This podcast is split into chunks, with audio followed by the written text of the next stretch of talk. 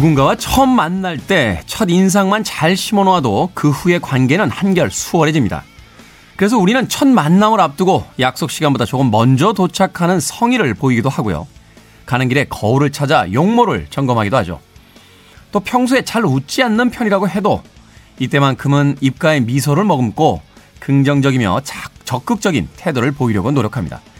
이렇듯 첫인상의 중요성을 누구보다 잘 아는 우리. 이제 2022년 한 해에도 좋은 첫인상을 한번 남겨볼까요? 김태원의 시대음감 시작합니다.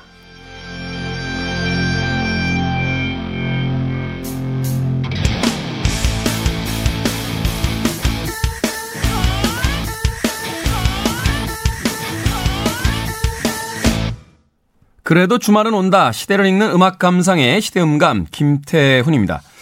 면접을 볼 때도 첫 번째 데이트를 할 때도 어, 직장 생활에서도 첫인상이 좋으면 신입사원 시절이 편안한 뭐 군대에서도 신병 시절이 어, 굉장히 순조롭게 진행되는 그런 경험들 한 번쯤은 해 보셨을 겁니다. 사람에게서 첫인상이라는 건 그 사람에 대한 거의 모든 평가의 한 절반 정도는 차지하지 않나 하는 생각이 듭니다. 뭐 드라마틱하게 그 사람이 그 첫인상과 완전히 다른 모습을 보여주지 않는 이상은 계속해서 첫인상에 묶여서 그 사람을 평가하게 되는 경우가 꽤 많이 있으니까요. 그래서 떠도는 이야기 중에 뭐 관상은 과학이다. 뭐 이런 이야기가 있기도 하죠. 생각해보면 일정 정도 일리가 있는 어, 이야기가 아닐까 하는 생각이 듭니다. 누군가에 잘 보기 위해서 노력한다는 건 그만큼 성실하다는 의미가 될 것 같고요. 또 허위라고 할지라도 누군가의 앞에서 계속해서 웃는 모습을 보이려고 노력하는 건 상대에게 기쁜 마음을 줄 테니까 그것만으로도 충분히 사회생활이나 사람들을 대하는데 노력하는 사람이다. 혹은 최선을 다하는 사람이다 하는 어, 분명한 어, 이유가 있는 것 같습니다. 저도 예전에 인상 안 좋다는 어, 이야기 많이 들었습니다. 예, 대학 다닐 때 안경을 안 썼어요. 어, 눈이 잘 안 보였음에도 불구하고 왠지 그 나이 때는 안경을 쓰면 좀 약해 보인다라는 생각을 했는지 안경을 쓰지 않다 보니까 사람들을 볼 때 항상 이렇게 찡그리고 보게 되고요. 어, 멀리 있는 사람은 알아보질 못하니까 인사도 잘 하지 않게 되고 그래서 대학에 처음 입학했을 때 새로 들어온 신입생 중에서 굉장히 까칠한 친구 한 명이다 하는 평을 받기도 했었는데 또 그렇게 사람들이 저를 대하게 되니까 저 역시 굉장히 아, 경계하는 그런 태도로서 사람들을 대했던 그런 기억이 납니다. 아, 첫인상이 중요하다는 것 그만큼 우리의 삶에 누군가의 인상, 누군가에 대한 편견, 누군가에 대한 또 어, 자신만의 그 오해 이런 것들이 존재하기 때문 아닐까 하는 생각 해봤습니다. 새해에는 첫인상도 중요합니다만 첫인상이 비록 좋지 않다 할지라도 그 사람에 대해서 섣부른 평가보다는 좀 알아보려는 그런 여유 있는 노력도 필요하지 않나 생각해 봅니다. 자, 김태훈의 시대음감, 시대 이슈들 새로운 시선과 음악으로 풀어봅니다. 토요일과 일요일, 일라드에서는 낮 2시 5분, 밤 10시 5분 하루에 두 번 방송이 되고요. 한민족 방송에서는 낮 1시 10분 방송이 됩니다. 팟캐스트로는 언제 어디서든 함께 하실 수 있습니다. 로버타 플레이의 음악 듣습니다. The first time ever I saw your face.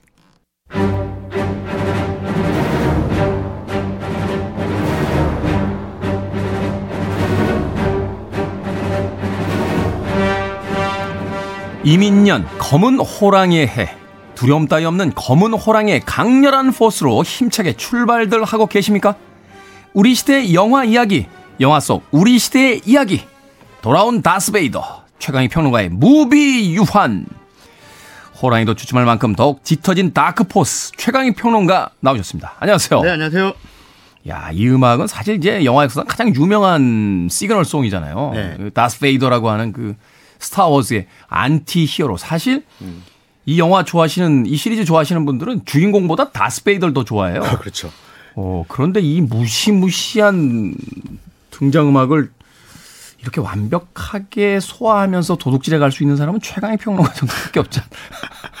이 방송 처음 나왔을 때가 2020년이었나? 2019년이었나요? 2019년이었던 그, 그 무렵에는 네. 이 다스베이더 이 테마 음악이 코로나 전이었으니까 어울렸어요. 아. 제 생각에도 어울렸어요. 그때 본인과 그 당시에 그 PD님이 참 선곡 센스가 좋다 이렇게 음. 생각을 했어요. 그래서 음. 왜이 코너 시작하면서 딴딴따단 다스베이더 음악 나오면 딴, 제가 막 에너지가 고양되면서 네. 아, 막 기운을 받는 듯한 그런 느낌을 받았거든요. 그 당시의 별명 중에 하나가 그 네. 모두 까기 평론가잖아요.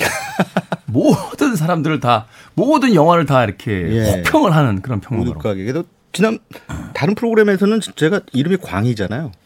미치광이라는 별명이 또 있는 거로 제가 미치광이 최광희 평론가 이렇게 또 부르기도 하는데 네.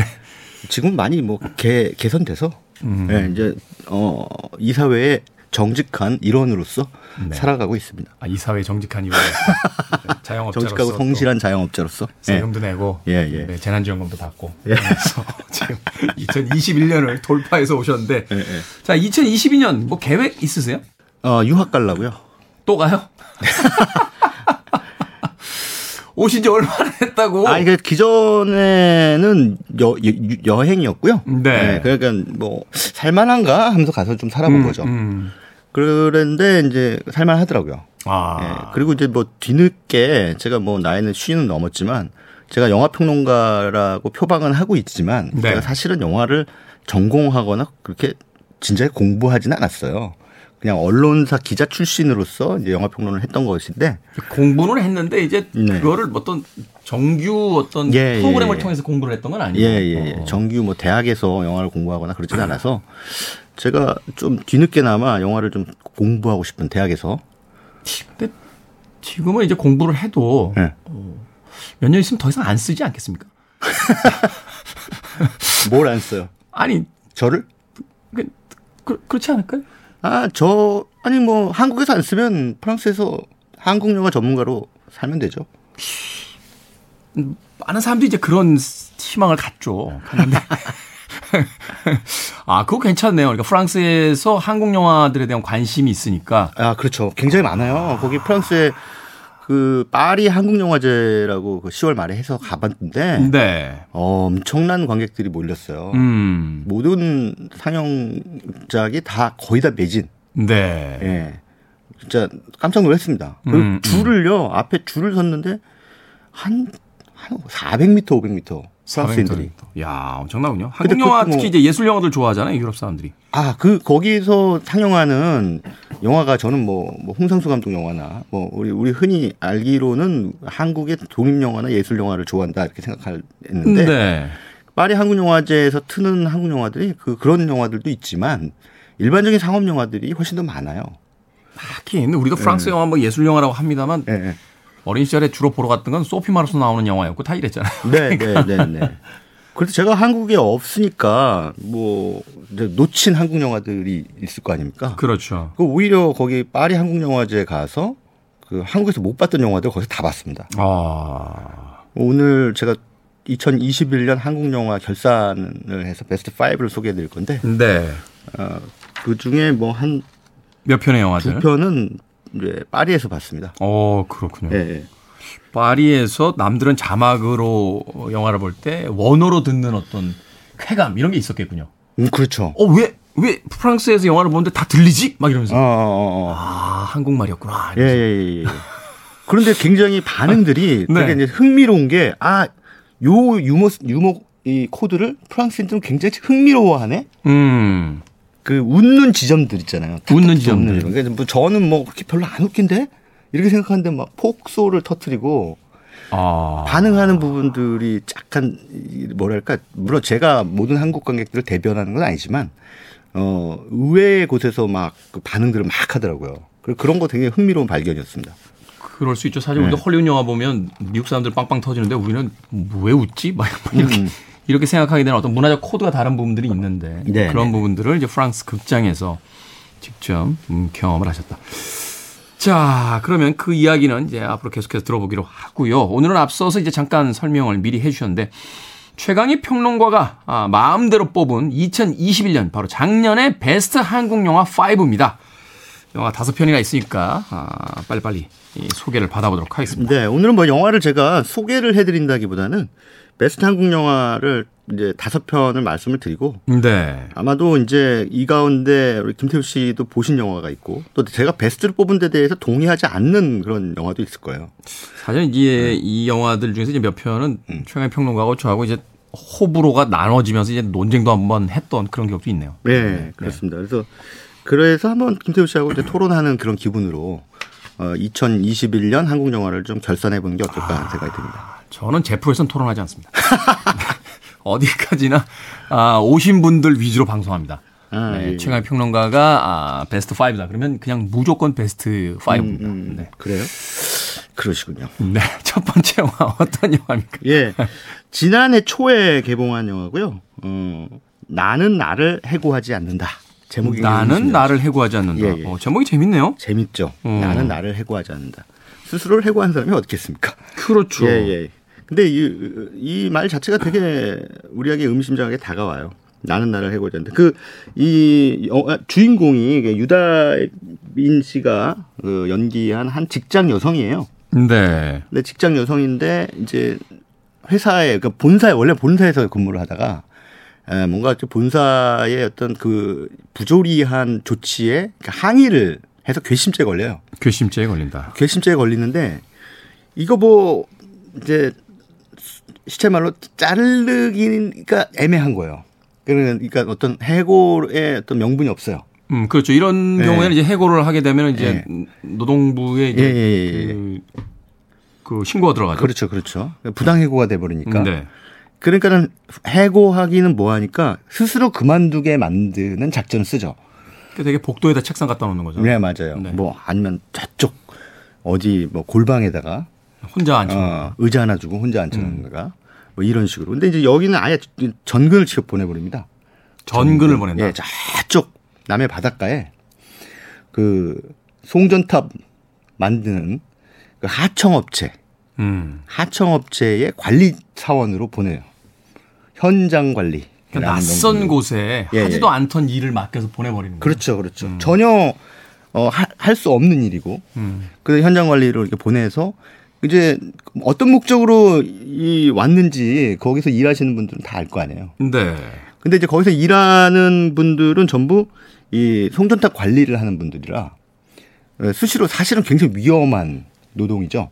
그렇죠. 예, 예, 예. 어. 고압 그 전기가 흘러 흘러가는 곳으로 탑을 기어 올라가서 거기서 이제 그 관리들을 해야 하는 그런 이제 일들을 하는데 뭘 할 줄 알겠습니까? 그러니까는 지금 아까 김태우 씨 하신 말씀대로 제가 구석탱이에다가 책상 하나 갖다 놓은 거예요. 그러면 하루 종일 하루 종일 이제 거기 앉아 있어야 되는데 뭐 자기한테 주어진 임무가 예, 관리니까. 음. 그래서 지금 뭐 일이 어떻게 되고 있는지 현장에서 뭐 상황이 어떻게 뭐 진행이 되고 있는지 그런 것들을 파악해야 되지 않겠습니까? 네. 그리고 자료들을 좀 달라. 그럼 주겠습니까? 안 뭐, 주죠. 네, 협조를 잘 안 해요. 네. 아 그리고 계속 그냥 버티다가 웬만하면 그만 두시죠. 이런 이제 어, 이야기를 이야기를. 하면서 이제 코너로 계속 몰아갑니다. 음. 그런데 이 여주인공이 이제 보통 성격이 아닙니다. 어 그래? 니들 그렇게 나온다 이거지? 음. 내가 어떻게 버티는지 한번 보여줄게. 아 나는 나는 절대로 여기서 스스로 음. 그만두고 나가지 않는다. 스스로 그만두는 절대로 안 해. 음. 절대로 안 한다. 그러면서 이제 이들의 일을 직접 배우게 배우기로 합니다. 음. 어 굉장히 위험한 음. 송전탑 일을 직접 여기서 배우고 그 일을 직접 하게 되는 과정을 보여주고 있어요. 아. 예. 근데 거기 이제 여기서 근무하는 사람들 중에 오정세 씨가 있는데 네. 그 오정세 씨는 처음에는 되게 좀이 본사에서 온 이 여주인공이 좀 눈에 가시 같은 느낌 느낌이었는데 약간 텃세들이 있군요. 예, 텃세를 부리다가 나중에 아 진정성이 있구나. 우리가 하는 일을 그냥 어, 제대로 배워보려고 하는 그런 게 있구나. 우리를 이해하려고 하는구나. 음. 라고 하면서, 어, 어떤 자, 동지로 이렇게 관계로, 동지의 관계로 대화가는 네. 예, 그런 상황들을 보여주고 있는데. 변화의 드라마가 있는. 예, 예, 예. 그냥 어, 이, 최근에 나온 한국 영화 중에서요. 일하는 장면이 가장 많이 나오는 영화입니다. 아, 영화 일하는 장면이 제일 많이 나와. 대부분 이제 영화나 드라마가 직장을 보여주면은 직장 내에서 그냥 일을 안 하고 주로 연애하고 예, 예, 예. 어, 정치하고 그렇죠, 이러다 그렇죠. 이제 끝나잖아요. 근데 어. 영화는 실제로 몸을 움직여서 노동하는 사람들을 보여주기 때문에 음. 그 영화의 전체 분량 가운데 노동하는 그 장면이 많이 나올 수밖에 없고. 어. 예. 그런데 그 어, 이들이 하는 그 노동을 정말 어 아슬아슬하게 보여주는 것도 있지만 아슬아슬하다는 건 어떤 그러니까 의미입니까? 이들이 하는 노동 자체가 지금 굉장히 위험한, 위험한 거니까 예, 위험한 기 때문에 높은 곳으로 막 올라가는 거니까 네. 굉장히 위험해 보이기도 하지만 한편으로는 이제 나중에 이 고소공포증이 있어요. 아, 여주인공이. 음. 근데 그 공포증을 자기의 공포증 이겨내고 네. 그 높은 송전탑으로 팍팍 올라갑니다. 음. 올라갈 땐, 야, 어떤 희열감 같은 게 느껴져요. 어. 아. 저 여자분이 이제 뛰어넘었구나. 자기 어떤 한계, 예, 한계를. 세상이 예. 그 주었던 어떤 예. 그 고난 이런 것들 예. 이제 스스로 뛰어넘어가는 어떤 상징적인 뛰어넘어, 뛰어넘어가서 음. 완전 다른 차원의 인물이 되, 는 거예요. 음. 이제 그 순간 이 영화의 제목이 선언처럼 탁 박히죠. 나는 나를 해고하지 않는다. 예. 대사로 나오는 건 아니지만. 네. 예. 이야기는 여러 가지 의미가 있겠 나는 세상에 어떤 걸 시키든 간에 내 자신을 포기하지 않겠다. 예. 이런 어떤 선언처럼 들리기도 하고. 음. 그래서 연초에 작년 연초에 봤던 굉장히 뭐 뭐랄까요 감동적인 그런 영화였습니다. 자, 이런 이야기를 담고 있는 영화들이 뭐 아주 없지는 않을 텐데요. 네, 뭐 네. 이런 이야기를 담은 영화들 중에서 작년에 이제 베스트 5로 한국 영화 베스트 5로 이제 뽑으신 어떤 포인트가 있다면 무엇일까요? 그러니까 기존에 사실 어떤 뭐 노동운동이라든가 음. 어떤 진보적인 가치나 이런 것들을 다룬 영, 한국 영화들이 없지 않았죠. 네. 그런 영화들이 있었는데 대체로 보면은 이렇게 뭐랄까요? 그 우리가 구호를 외치는 듯한 영화들이 많았어요. 아, 예. 그러니까 말하자면 이제 영화라기보다는 일종의 어떤 선전이나 선동 예, 예, 같은. 예, 예. 음. 그 계몽적이거나 어 우리 뭐 노동운동에 관심을 가져달라. 음. 뭐 이런 식의 직설화법을 쓰는. 네네네 그런 영화들이 많았는데 영화는 그런 직설화법이 전혀 없습니다. 영화 속에. 예, 예. 뭐 이거는 뭐 노동운동 영화도 아니고 사실은. 네. 그런데 노동 영화로 또 볼 수도 있어요. 음. 근데 어찌됐든 우리는 모두 일하지 않습니까? 그렇죠. 예, 예. 우리가 일한다는 것이 뭐, 어떤 의미일까? 일 속에서 우리가 어떤 자아를 찾잖아요. 자기의 이 사, 사회 속에서 자신의 자리를 찾는 게 일이거든요. 네. 네, 그런 차원에서 노동하는 인간이라고 하는 우리의 그 인간의 어떤 정체성 뭐 이런 것들에 대해서 굉장히 유려한 호흡으로 음. 어, 보여주고 있는 한국 영화라서 근데 이게 뭐 코로나 국면이기도 했고 또 사실상 독립 영화에 가깝기 때문에 역시나 흥행은 잘 안 됐습니다. 많은 네. 관객들이 들지는 않았지만 개인적으로 저는 지난해 나온 한국 영화 가운데는 최고로 꼽습니다. 나는 나를 해고하지 예. 않는다. 예. 이태겸 감독과 유다인 씨 주연의 영화. 최강의 영화평론가 뽑은 2022년 작년 한국 영화 베스트 5 중에 한 편으로 소개를 해드렸습니다. 자, 또 하나의 영화 어떤 영화입니까? 예, 또 비슷한 시기에 나온 또 영화인데요. 음, 요분 요즘 굉장히 상종가죠. 그 염혜란 씨. 염혜란 씨. 예, 염혜란 씨가 주연을 맡은 영화인데요. 빛과 철. 빛과 철. 예. 빛과 철이라고 하는 제목의 영화입니다. 이 영화도 어 조용히 극장가에 올라갔다가 내려왔는데요. 어 그러나 또 영화도 상당한 수작입니다. 음. 음 관객 수 보니까 만 명 들었네요. 안타깝네요. 예, 예, 예. 근데 뭐 인터넷이나 OTT로 다시 다 보실, 보실 수, 있으니까, 네. 이 방송 들으시면 관심 있으신 분들 한번 찾아서 보시기 바라겠습니다. 이 빛과철이라는 영화는 한 교통사고를 에, 계기로 서로 적대적 관계가 된두 네. 여자의 이야기입니다. 이제 한 분은 염혜란 씨고 한 분은 김시은 씨라는 분이 맡았는데 에, 교통사고가 났는데 그 두 여자 배우의 남편공의 남편 각각의 남편들이 한 사람은 죽고 네. 한 사람은 의식불명이 돼서 2년째 병원에 누워 있어요. 어, 말하자면 이제 자동차 이렇게 뭐 충돌 사고가 네, 났는데 사고가 난 거죠. 아. 자동차 충돌 사고가 나서 어, 한 사람은 죽고 한 사람은 의식불명. 음. 근데 그러니까 죽은 그 남자의 아내가 이제 비교적 젊은 어, 김시은 씨가 맡은 어, 희주라고 하는 인물이고요. 네. 그 병상에 2년째 누워 있는 남자의 아내가 이제 염혜란 씨가 맡은 영남이라는 인물입니다. 네.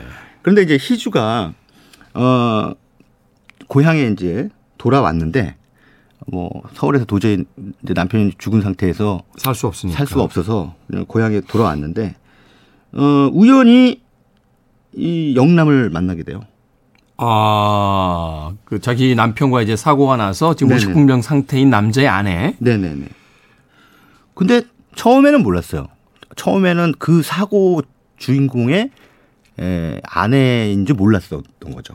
근데 이렇게 이렇게 좀 이렇게 주변 정황들을 이렇게 짚어 보니까 아, 그 사고 때 자기 남편을 죽인 음. 자기 남편을 죽인 가해 차량의 운전자 아내인 거예요.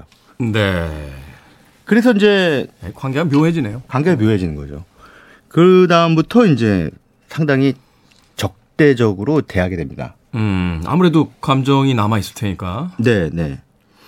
상당히 뭐 주변을 맴돌면서 뭐 저주를 퍼붓고, 음, 괴롭히고, 괴롭히고 막 이렇게 되는 거죠. 사실 그 여자의 잘못은 아닙니다만. 음. 그 여기서 사실은 그 인간의 좀 묘한 심리를 엿볼 수가 있어요. 물론 굉장히 큰 좌절과 상처를 입었죠.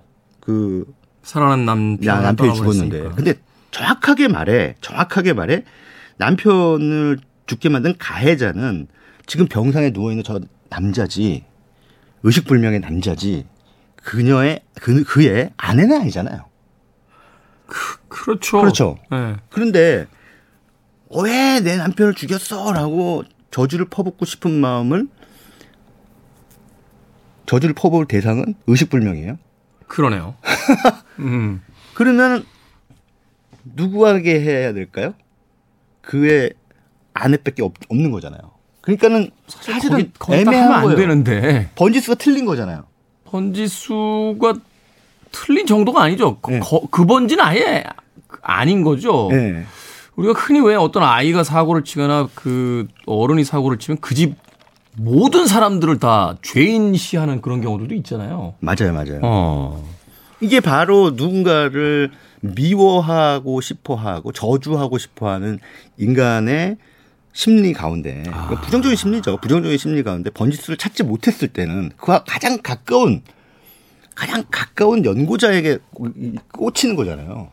그러니까 제가 어제 이 시간에도 네. 말씀드렸었습니다만 네. 그 굉장히 그 뭐 어떤 혹독한 평을 했던 건 최강희 평론가인데 네. 제가 최강희 평론가의 친구라는 이유만으로 다른 다른 사람들에게 미움을 받고 음. 이거 좀 아니지 않냐 나는 저는 그렇게 생각을 해왔거든요 지금까지. 그렇죠. 갖다 붙이기 또 거기다 갖다 붙이죠. 아, 뭐, 또 하던 얘기 아닙니까? 아, 좀 다른가요? 네. 네.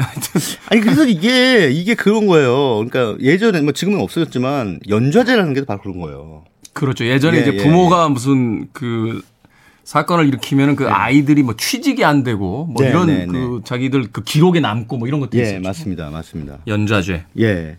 그러니까 그런 어떤 그 가해와 피해 상황에서 그 피해자의 원망의 심리가 음, 그 연좌제적 상황으로 이제 가는 이런 음. 그 설정을 보여줌으로써 왜 우리는 이러, 이러지? 왜 음. 우리는 누군가를 원망하고 싶을 때 아무나 붙잡고 하나요? 그 사람 무슨 죄를 졌다고? 그러네요. 아, 라고 하는 그런 이제 의문을 그러니까 질문 퀘스천 마크를 던지는 거죠. 아, 그 주제만으로도 굉장히 묵직한 이야기가 담겨 있을 것 같다는 생각을 하게 되네요. 우리가 네, 네. 사실 이제 그 좋은 영화라는 게 그런 거잖아요. 우리가 무심결에 그냥 지나치는 어떤 것들을 다시 한번 어, 들여다보고 그걸 또 다시 한번 생각하게 만들어주는 영화. 음, 음. 그런 영화들을 우리가 좋은 영화라고 이야기하는데, 아, 빛과 철. 어, 우리는 그냥 무심히 했던 여러 행동들에 대해서 과연 그 행동들이 옳은 행동인가요? 라고 질문을 던지고 거기에서 이제 답을 찾게 만드는 음, 음. 어, 그런 영화가 아닌가 하는 또 생각이 드는군요. 흥미롭습니다. 아, 최강희 평론가 뽑은 2021년 바로 작년에 한국 영화 베스트 5 중에서 나는 나를 해고하지 않는다 그리고 빛과 철까지 두 편의 영화 아, 먼저 소개를 받아봤습니다.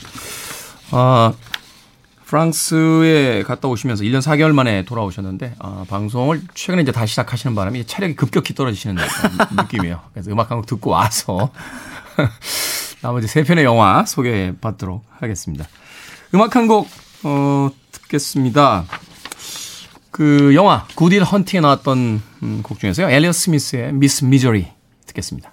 영화 Good Will Hunting의 엔딩 장면에 담겨졌던 음악이었죠. 엘리엇 스미스의 Miss Misery 듣고 왔습니다.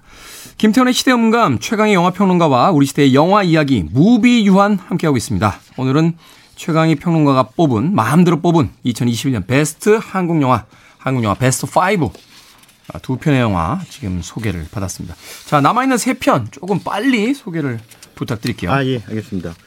어 승리호라는 영화고요. 승리호. 예.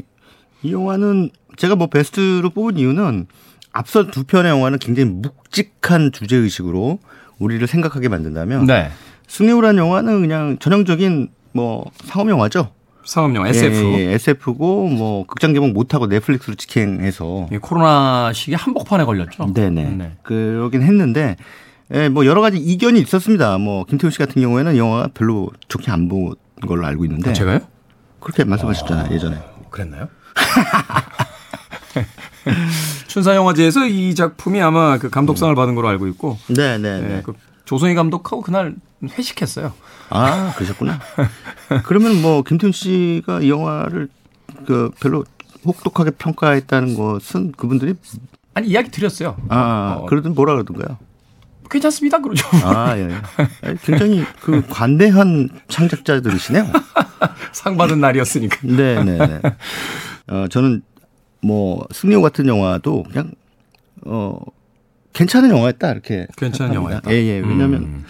어 참신한 시도였다. 그, 그 시도의 참신함에 그 높은 점수를 주고 싶은 거예요. 음, 네. 베스트 영화로 뽑은 건데 사실 우리나라에서 이제 SF 영화 만드는 게 이렇게 쉬운 어떤 환경이라든지 또 그렇지가 않은데. 네네네. 음. 이게 우주 SF 우주를 배경으로 한 SF는 아마 이 영화가 처음일걸요. 이렇게 이제 큰 예, 예, 예, 스케일의 영화로서는 예, 예. 처음이었던 것 같아요. 맞습니다. 물론 영화를 보면은 기시감이 드는 구석이 많아요. 스타워즈를 보는 것 같기도 하고. 사실은 뭐 스타워즈나 그 이후에 나온 영화들은 거의 다 스타워즈에 네. 대한 어떤 영향을 안 받을 수가 없는 거 아닙니까? 그렇습니다. 영화 속에 등장하는 주인공 송중기 씨 보면은 Star Wars의 한 솔로 같기도 하고. 네.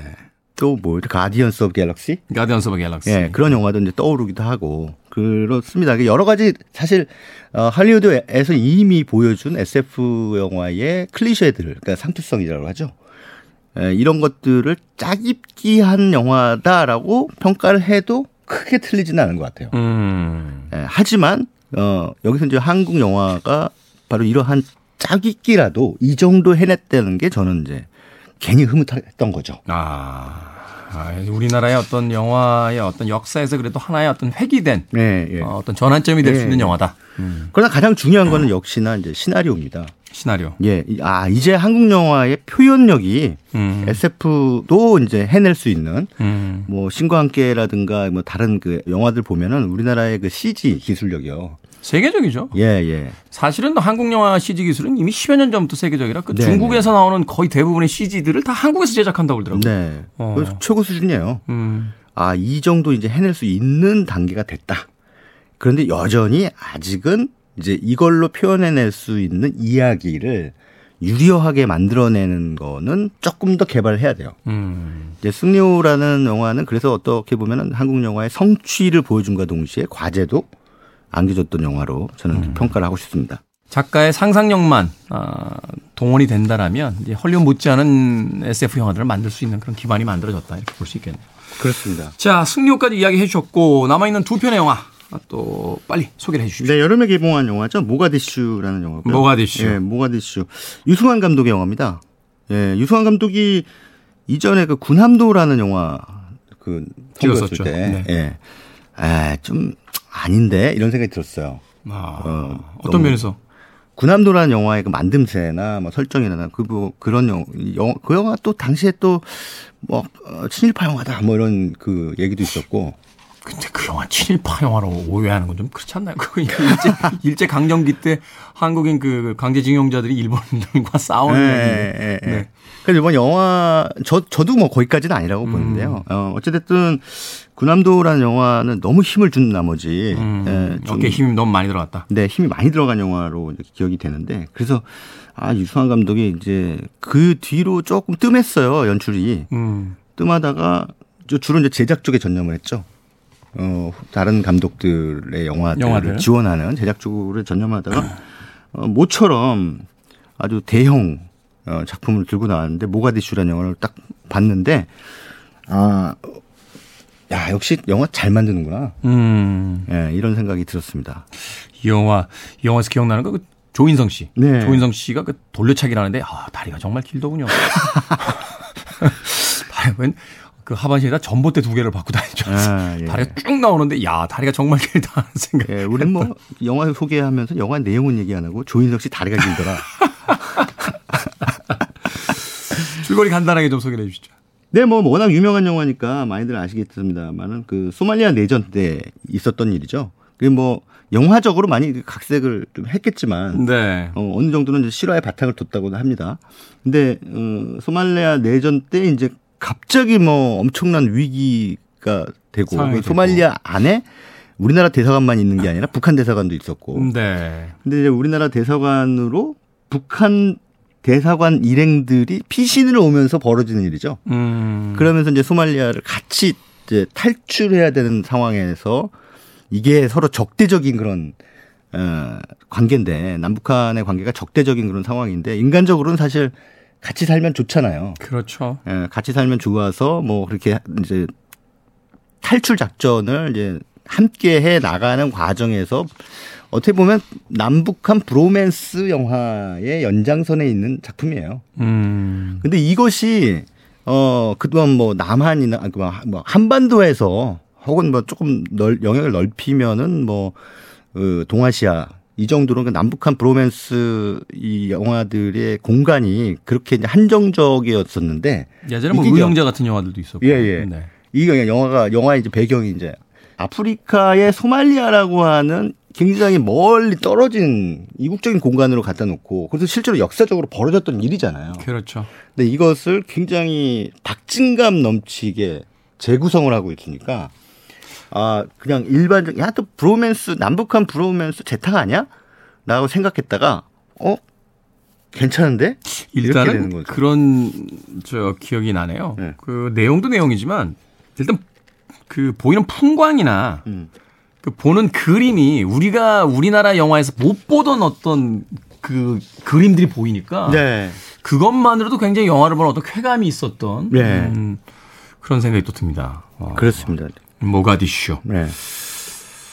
영화평론가 최강희 씨. 최강 영화평론가가 뽑아온 작년 2021년 한국 영화 베스트 5 이제 그 마지막 영화입니다. 어떤 영화입니까? 네, 영화도 사실은 어 그냥 일반적인 상업 영화입니다. 음. 일반적인 상업 영화인데 별로 기대하지 않고 봤다가 뭐 이거 괜찮은 걸? 음. 뭐 놀라운 걸 정도는 아니었지만 어 일반적인 재난 영화의 호흡 안에서 한국 사회를 좀 이렇게 꼬집는 네. 한국 사회 어떤 부조리랄까요? 이런 것들을 은유하고 풍자하는 그런 작품이라는 점에서 어, 상당히 의미심장한 영화였다 저는 그렇게 봅니다. 싱크홀이라는 작품이고요.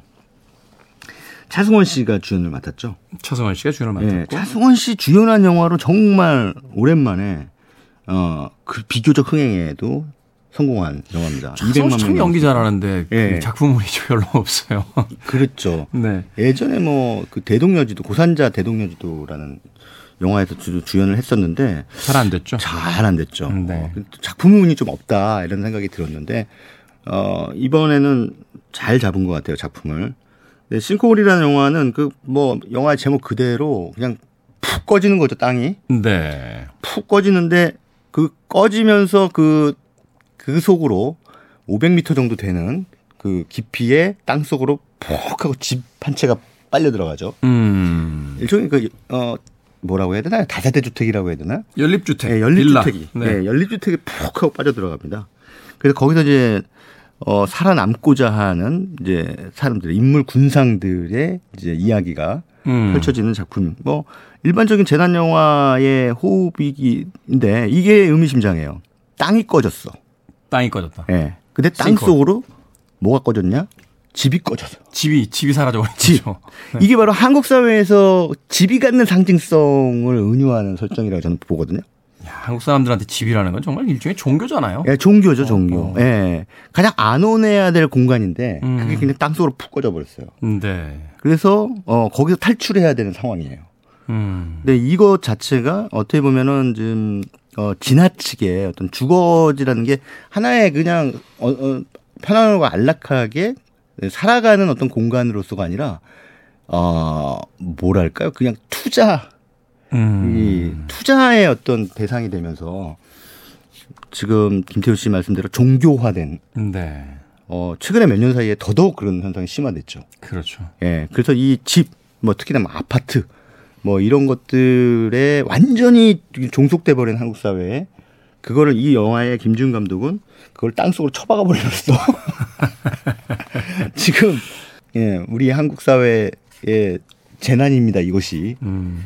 지금 우리가 통과하고 있는 재난이 바로 이것입니다. 뭡니까? 집입니다 라고 얘기하는 것 같은 그런 느낌이 들더라고요. 이게 말하자면 두 가지 어떤 은유도 있었던 것 같아요. 네. 집값이 폭등하는 시기에 영원히 네. 집을 갖지 못할 것이라는 우울감에 빠진 사람들과 음.